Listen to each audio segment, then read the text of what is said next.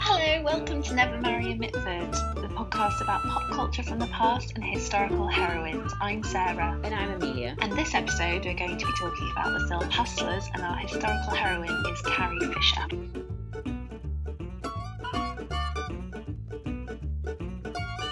Hustlers is a film written and directed by Lorene Scafaria, based on New York Magazine's 2015 article, The Hustlers at Scores, the ex strippers who stole from mostly rich men and gave to, well, themselves, by Jessica Pressler, who used to write the iconic Gossip Girl recaps for New York Magazine. The film stars Constance Wu and Jennifer Lopez as Destiny and Ramona, two strippers who work while working at a club in New York before the 2007 financial crash. J-Lo's Ramona guides Destiny through the world of New York strip clubs, becoming her friend and mentor. When the financial crash occurs, the pair along with a group including Keke Palmer's Mercedes and Lili Reinhart's Annabelle, target rich men at bars, drug them, and steal from them. The film is framed by Julia Stiles' reporter Elizabeth, who is reporting on the story in the present day, so it flashes back and forward. So, Amelia, what did you think of Hustlers? I thought it was amazing. I didn't really know what to expect or what was going to happen. I knew sort of vaguely what the story was, but I didn't have a clear idea of exactly what the con was, what they were doing, and I hadn't really fully realised that it was a true story and that it was based on an article. So I obviously I found that out once I watched the film. But I thought it was really amazing and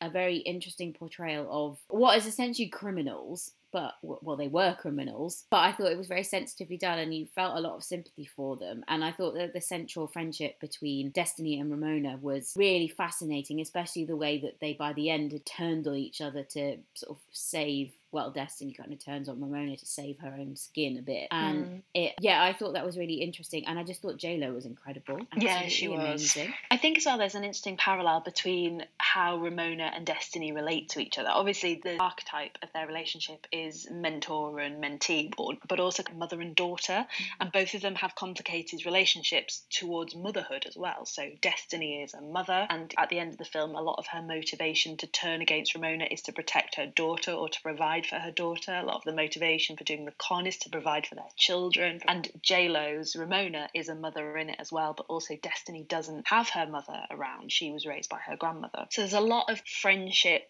relationships, but also the power that comes with being a mother figure, but also being a mother to somebody as well. And I thought the interrogation of that and the motivations behind a lot of their actions was really interesting as well. Yeah, and I think that is a real driving force. It's not conning people for the sake of conning people. There is an element of that that comes with it when they've got the beautiful apartment and the, the shoes and the handbags and the clothes and the jewellery. But most of it comes from a drive of getting those things a, because they're desirable and wonderful, but equally for Destiny, she wants to provide for her grandmother. She wants to make sure that her grandmother's looked after in the same way that her grandmother looked after her. And Ramona's daughter is getting the best education. She's doing incredibly well. And so both of them do this in order to better someone else's life. Obviously, there is an element of self interest because they end up very rich, both of them, for a long time until they get busted. And that was a different way of looking at it. It's not just a malicious, one track minded con of just in a sort of oceans 11 type way of just right we're going to con someone to con someone. There's a, a, sympathetic reason at the heart of what they're doing. Yeah i found also the nostalgia in the film really interesting. So it's based in 2007 and then flashes forward to the present day. And the music is so evocative of the time as well. Like there's a moment where all the girls are in the club and the club is really flowing with champagne and money. And i had forgotten in that era the musicians or the artists that were so big like usher. And the songs that were about celebrating wealth were so so integral to the soundscape of the time. And there's an amazing moment where Usher comes to the club and it's actual real life Usher that is in the club and he walks into his own song Love in This Club. And I'd forgotten because that culture, because of the financial crash, doesn't exist anymore. That endless wealth and our belief in endless wealth and endless growth doesn't exist anymore. It was really strange to have a nostalgia for a time that I can completely remember but now feels completely divorced from 2020. Mm. And I also thought that the use of music, Jia Tolentino wrote about this in the New York as well, but the use of music in it was just amazing. The moment where the crash happens, they play Gimme More by Britney over the top of these bankers ringing furiously around people, and we know as an audience what is happening. But I also thought the use of Britney was so fascinating because obviously her Gimme More period was the time where she had very publicly had a breakdown. And there's that famous picture of her with the umbrella with a shaved head. It was almost like they were using pop culture markers as a way of illustrating the time, and it was done so brilliantly through the use of Gimme More happening. Kind of I think the music, yeah, it's completely evocative of the time, and it also builds a world in which you think, oh, you know, I would quite like to go to a, and then you think, why would I want to go to a strip club in this day and age? Like, uh, it's not something that actually interests me. But the way that the picture is built up, it feels very much, especially at the age that I was 15, 16 when the well no I was 15 when the crash happened and then 16 in 2008 and so a lot of it it's music that I used to listen to on the way to school like doing homework and stuff. And you think about it in a much more like oh you know when I'm a bit older I'll go to all these glamorous clubs. And, and I think it is very nostalgic in that sense. And you listen to it and you think oh okay I remember XYZ holiday when I was 15 and like this was the big song at the time. And I think you're right it's very world building in the sense of adding glamour and especially at that point when Usher comes into the club, it's no longer seems like oh, it's a sort of like slightly sleazy backroom strip joint. It's a sort of premier place that the biggest artists of the day come to, and it is all dripping in wealth. And I think a lot of the and there's there's a bit of Flo Rida and Kesha in there. There's all sorts of different things that you know you listen to and you just think, oh my god, it's like 2007 again.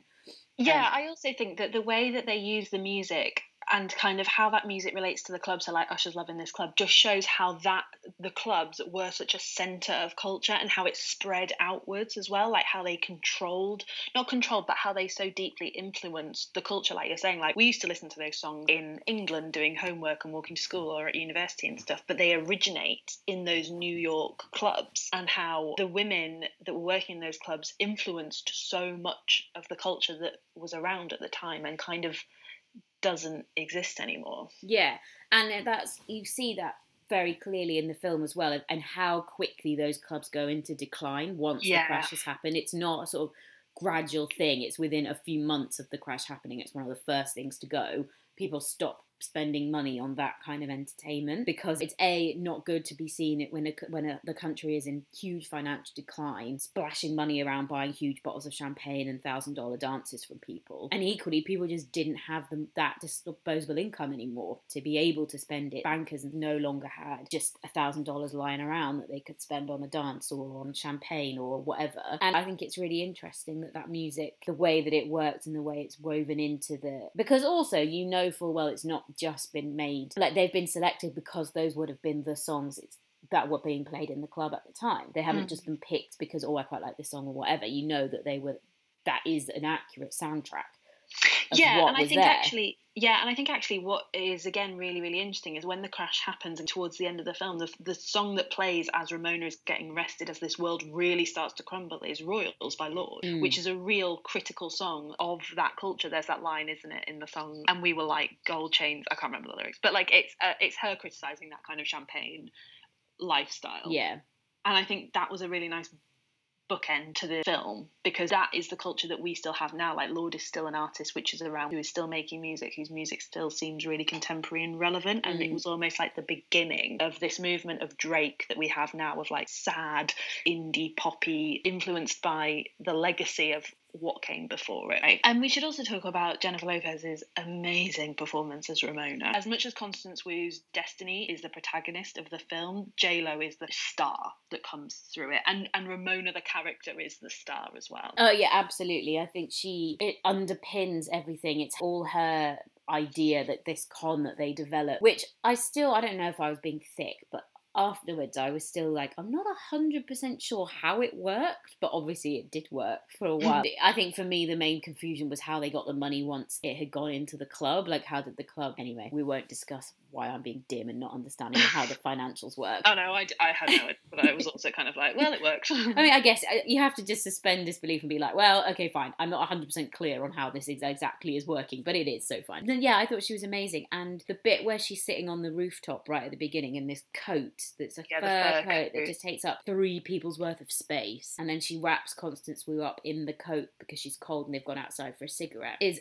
beautiful as an image. It's amazing. And I think what's so interesting about the film as well is that it's not, you don't often see films about highly female groups of criminals. I know we had Ocean's 8, but again, that's campy fun ones. It's not anything that you sort of. Although actually, there, there was the Bling Ring as well, I suppose, but wasn't Yeah. entirely girls but was mostly driven by girls which actually that took place at a very similar time Yeah, it did. The Sofia Coppola film Yeah. starring Emma Watson, which was based on another article in Mm. Vanity Fair, The Suspects Were All by Nancy Jo Sales, which kind of charted the exploits of these girls. And they stole about three million in clothing and jewellery from Paris Hilton and Lindsay Lohan. And even saying those names feels really evocative of a certain time in Hollywood. And Yeah. again, re-crash Hollywood. because nowadays i think it wouldn't I mean, obviously it would be a big deal if anyone anybody famous house got robbed but if you at that point that was like the biggest people in the world getting robbed Mm. whereas now if you said oh paris hilton's house got robbed by a bunch of teenagers you'd kind of think well, all right whatever because they're not they're no it's no longer that thing of like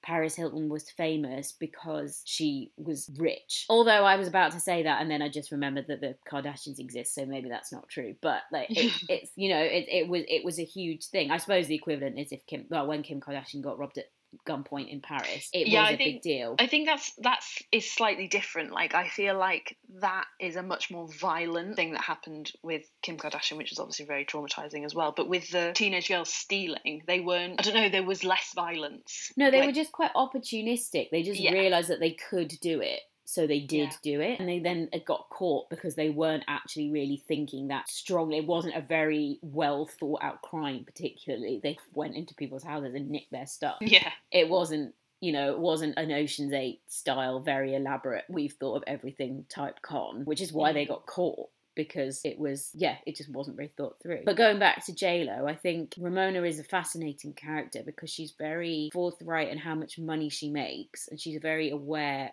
that her especially at the beginning when she's making the majority of that money through dances the dance sequence that j-lo does is absolutely insane yeah. The first one where she comes on on the pole is incredible. and I know everyone says it, but she's 50, and you look at Mm. her and you just think that's madness. Like that, you, I mean, it's madness that anyone can do that, let alone someone who's 50 and look that confident and strong. And I know that it's because she's come from a dancing background, and that, that dance really glamorizes the whole thing. Mm. And that's one of the points where you think, God, I would wish I was there. And then you take a step back and you think, why do you wish you were there? It's a strip club. There's men going there to spend their money on getting dances from girls. Some of them are quite vulnerable and it's quite a sleazy underworld, but the film manages to create this sort of very rose tinted, perhaps, glamour around that all. And JLo's at the centre of all of that. Well, I don't necessarily think it's rose tinted, and I don't think the clubs are sleazy at all. But I think it's about refocusing our gaze. Like our gaze for so long has been on watching the girls, and although we are watching JLo, we have watched JLo as an audience for decades, and it doesn't feel as invasive. It feels very much like Ramona and JLo hold the power completely. And for me, that is what the film is about. It's about reshifting our gaze away from thinking of strip clubs in this quite condescending way into a place that a lot of the women hold quite a lot of power. And for me, Hustlers is about that. It's about refocusing on these women and the power they have and their ability to have agency and their choice to stay in these places and their choices and having empathy with them and understanding what they're doing and why they're making those decisions, which is why I think the focus on motherhood and mothers and mentors and friendship is so important and integral to the film mm. because those are not universal themes. They're just completely understandable. They're really everyday themes. I really disagree with the thesis that JLo is glamorizing it. I think what she's showing is power. And I think our reading of Ramona as well is I think it would be naive to think that how we look at Ramona isn't influenced by JLo being such a huge force in pop culture, but also her being such a huge force in pop culture pre the crash. So her songs were also in there with Usher. They were influencing the culture. They were coming out of this money champagne lifestyle, like Jenny from the Block or Love Don't Cost a Thing, and and play. And those were there as well. And then by putting her in that position, I think that's what also makes Ramona such an amazing performance from J Lo because she is also grounded in that culture as well. I always find it strange though. Like I was watching the Meyerowitz stories last night, and Sigourney Weaver's in it, and I just suddenly was thinking about when you have famous people cameoing as themselves, against somebody playing a character, and you're like, what is it? Mm, Because it it creates an alternate universe. So this is a world in which Jennifer Lopez doesn't, she can't exist Yeah. because she's playing Ramona. So Jennifer Lopez as a character, as a person, doesn't exist in this world. Even though that re- it's a bit, it's kind of weird the more you think about that because the world in which the article was written, Jennifer Lopez, the artist, does exist, but mm, she can't exist in the world of Hustlers, the film. mm. It's just quite, I don't know, it's just quite strange. I never really thought about it that way before, but it's quite an odd thought that her work wouldn't have like simultaneously does and doesn't exist in this world because her work as Ramona does and what Ramona they're quite sort of stylistically they're quite interlinked in terms of J Lo's onstage persona. She wore the similar sorts of coat. Like, they're Mm. quite linked, but there would be no Jennifer Lopez in the world of the film Hustlers. It's just quite weird. We should also talk about how amazing the secondary characters are in this, which is Keke Palmer and Lili Reinhart. Um, Keke Palmer, most famed, not most famed, but incredibly famed for saying sorry to this man, sorry to this man, but I don't know him. which is something I use all the time. Sorry to this man. Who was it she said that about? Wasn't it like Mike Pence or something?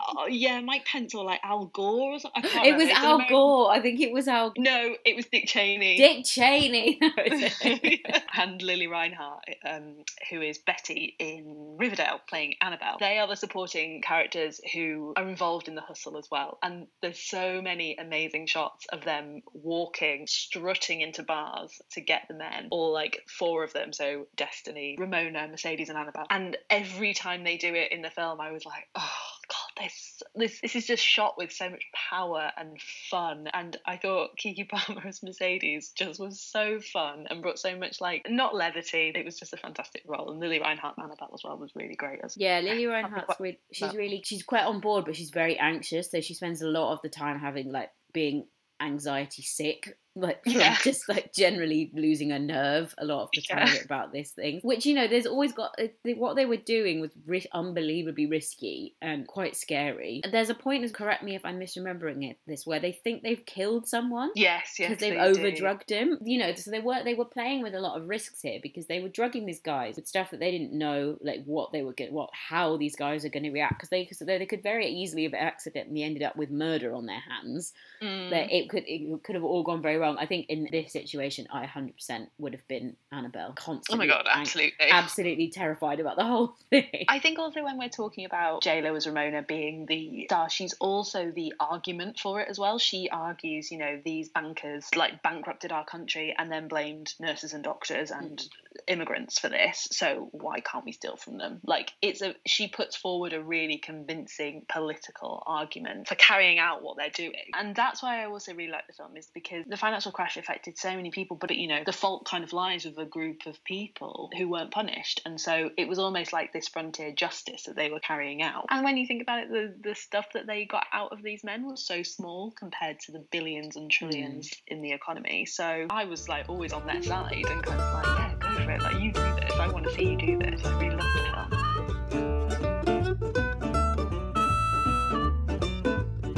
So our heroine this episode is Carrie Fisher was an American actress, writer, and comedian. She's best known for playing the iconic Princess Leia in the Star Wars films, a role for which she was nominated for four Saturn Awards. Alongside her film career, though, she was also a prolific author of both fiction and biography, although even she would argue that sometimes that line got blurred. Her works include Postcards from the Edge, the screenplay of which was BAFTA nominated, Wishful Drinking, Shockaholic, and The Princess Diarist. She was also the daughter of Hollywood royalty Debbie Reynolds and Eddie Fisher, a much discussed part of several of her books. So, Amelia, why did we want to pick Carrie Fisher as our heroine this episode? I think because I've recently got into reading a lot of her work. I read Postcards from the Edge, which I think is one of the funniest books I've ever read. It's absolutely brilliant. I think why she's we've chosen her as our heroine is because she went through a lot of very, very dark periods in her life and dealing with a lot of very difficult mental health issues and managed to create a lot of very joyful, very funny work out of it and overcome quite a lot of it. She got herself clean, she went to therapy, you know, she managed to broadly overcome the difficulties in her life. And also i think the fact that she's no longer here it seems so unfair when you go back and you read all of her work and it's especially something like the princess diarist which she discusses quite a lot in it about what how people will see her once she's died Mm. And I mean, The Princess Diarist came out, and she was she died on the promo tour for that book, so you know it was very close. But she often mentions, "When I die, there'll be a picture of Princess Leia with two dates underneath," and that that, hap- that did happen. The Princess Diarist is similar to Wishful Drinking or Shockaholic in that she's written the narrative and she sort of interjects, but it's mostly her diaries when she was 19 and filming the first Star Wars, and it was the bombshell dropped that she and Harrison Ford had an affair. It's just heartbreaking, and it was heartbreaking for lots of reasons. Primarily heartbreaking because she talks a lot about what she wants to do in the future, and, and then she died literally a few weeks after it was published in the UK. I actually think she had the heart attack that she didn't survive, flying from the UK back to LA, having done all this book promo stuff. So she, I think she did see it published, but not in the vet for a very long time. But what is so heartbreaking as well is that reading this diary of a naive 19 year old who is just getting her heart broken by an older man. And the, the interesting thing is, is that she says at the beginning in her diary, she's like, well, I've come to England to be in this film. I should probably have an affair with someone on set. and then she picks Harrison Ford, who had a wife.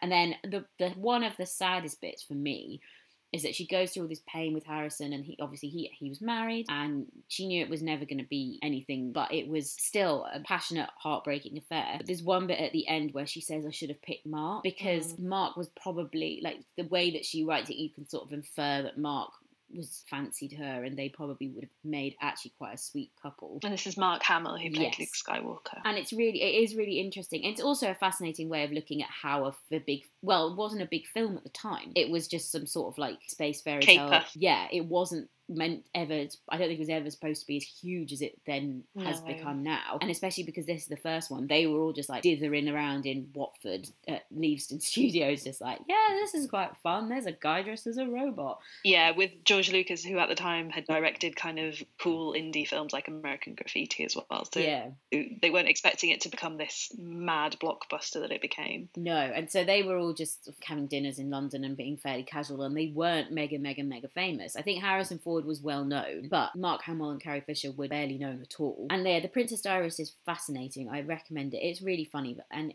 but it is so so interesting about how you make a film and watching this heartbreaking teenage romance just appear and then disappear because Harrison Ford himself doesn't actually feature that highly. She doesn't write about them that much. She writes about how difficult he is to get through to. Yeah. And how he's quite taciturn and quite doesn't give a lot away, which I'm not surprised.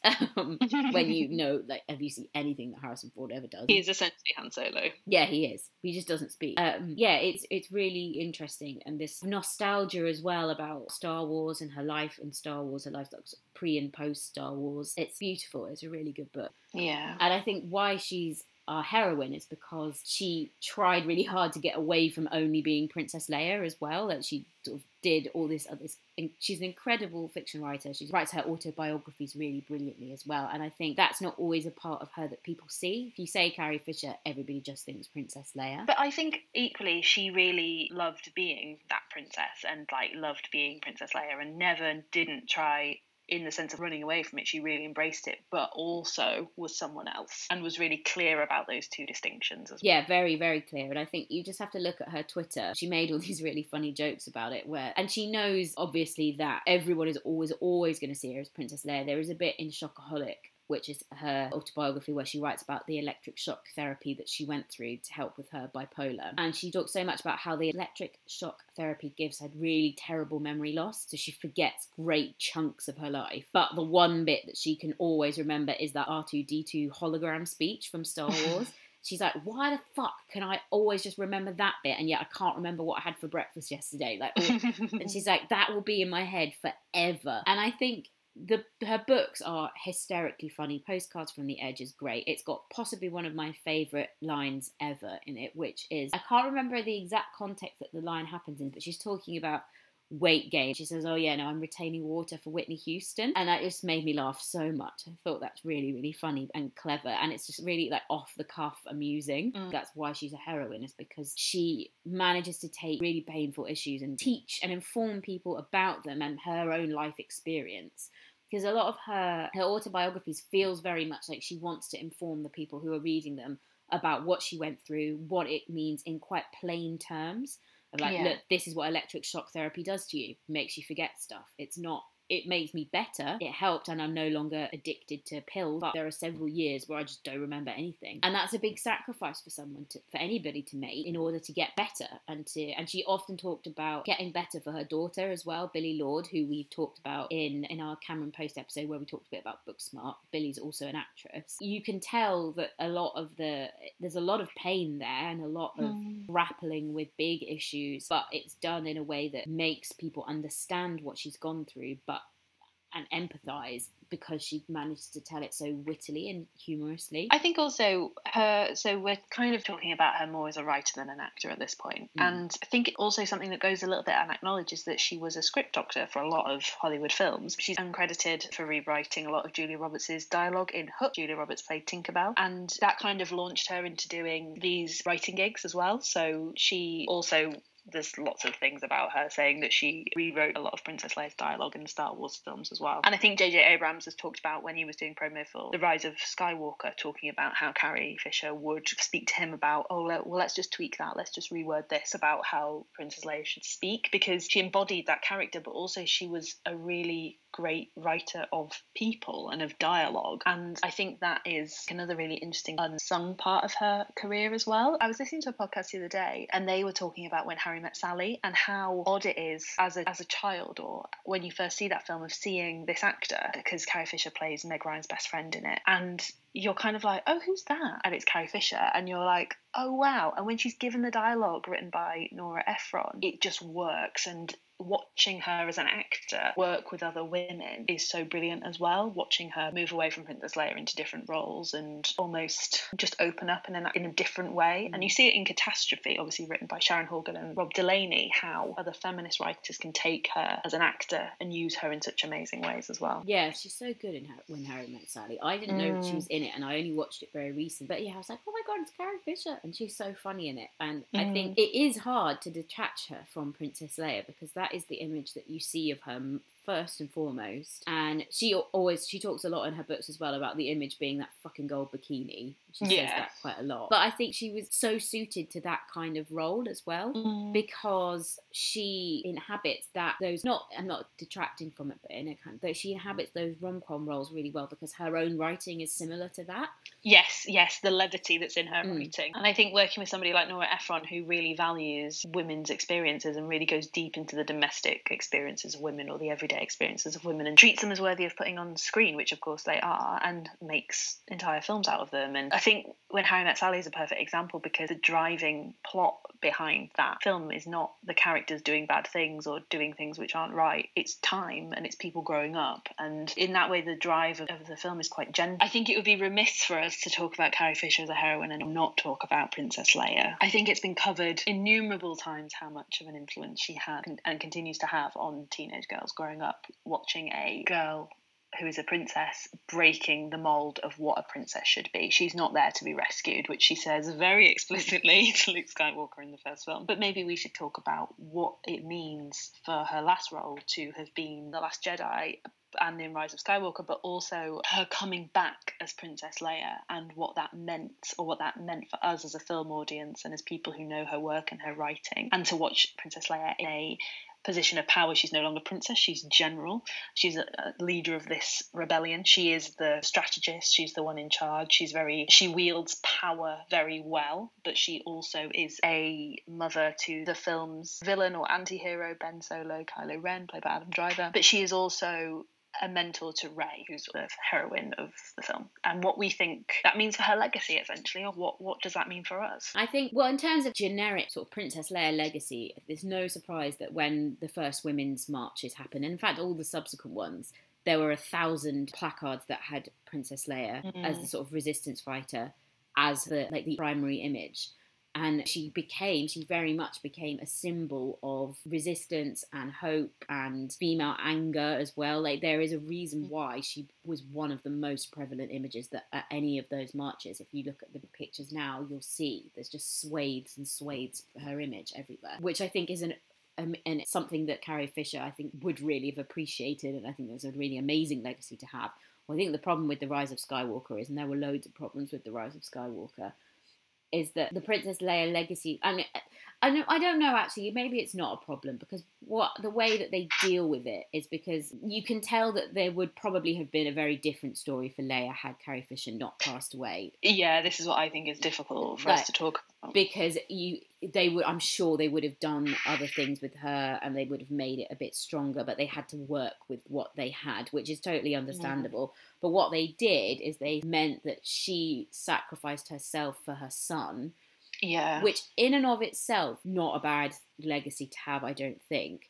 Mm, and but also, her and uh, Kylo Ren don't share any scenes together, which no. I think is um, like a bit of a shame because I think that her as a mother in the films is really underexplored. The relationship is much more father and son, isn't it? The, yeah. The relationship between Han Solo and Kylo Ren is much more central to Kylo Ren's emotional development or the conflict that he's feeling, rather like Princess Leia is kind of slightly absent. And I feel like the only real moment that you see between the two of them is in the Last Jedi, where he's about to shoot and she's looking out of the window of the ship, and they kind of have this moment where they both can kind of see each other and he knows what he's doing by pressing a button, and then he see you see him removing mm. his thumb, and he doesn't do it. Well, I think I found the most annoying about the end of Rise of Skywalker is that she does make this ultimate sacrifice for her son. She dies. yeah, she? she chooses to die. She chooses to die to kind of revive him, and then he then dies. Yeah. five minutes later, it's like, well, what on earth was the point of that?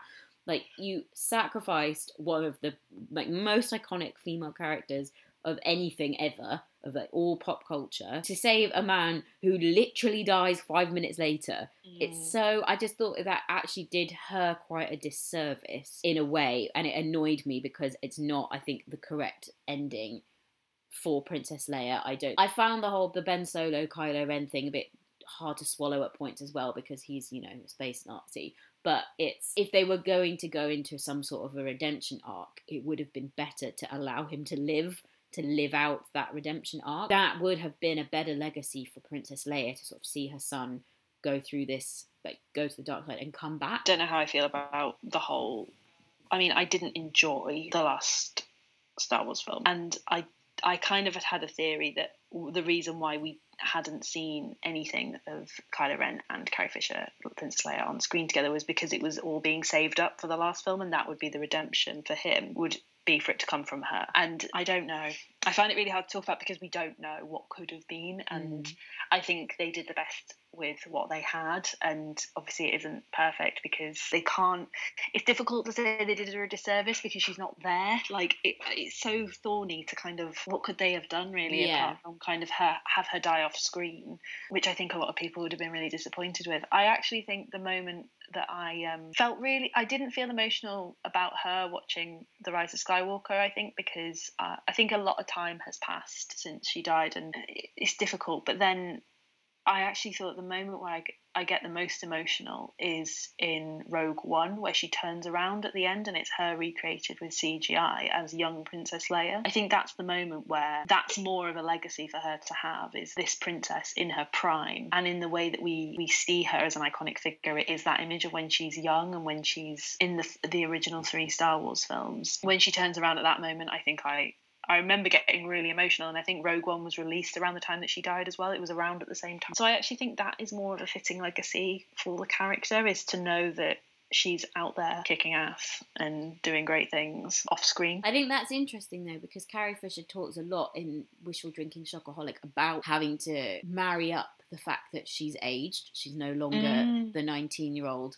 in the bikini and you yeah. know, she talks a lot about how she put on weight and primarily mm. because of the drugs that she was taking for her bipolar disorder and just all this stuff like having to marry up forever being 19 year old Princess Leia, but also time moves on and you can't yeah. forever be 19 year old Princess Leia because you know you age and you don't look like that anymore and you aren't that person anymore yeah and i feel uncomfortable i don't know how i feel about it by by wanting image in my head of her to be always young and always that character. I felt I I had a really strange reaction to it when she first comes on screen in Force Awakens. Yeah. I had a really strange reaction because I was kind of like in the character where she is Princess Leia in the new films. I can't see. I can see Carrie Fisher. I can't see Princess Leia, and I have and I don't know what it is. Maybe it's my own inability to see how that character has aged. I see Carrie Fisher. I don't see Princess Leia, and I I, I found that a complicated emotion to have while watching the films and when we're talking about it because I almost have now divorced the two because I think of Carrie Fisher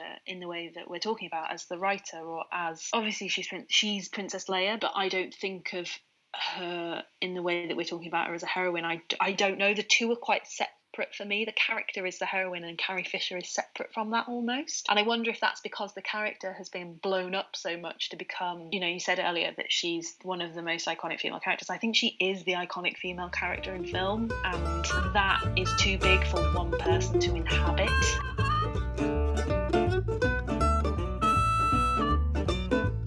Thank you for listening to this episode of Never You can follow us on Instagram and Twitter at, at Mary Mitford, and you can listen on SoundCloud, Spotify, Apple Podcasts, and anywhere else that you get your podcasts. Please leave us a review. We love knowing what you think of the show, and like we share it at the end of every single podcast that you ever listen to. Apparently, when you leave a review, that helps people find us.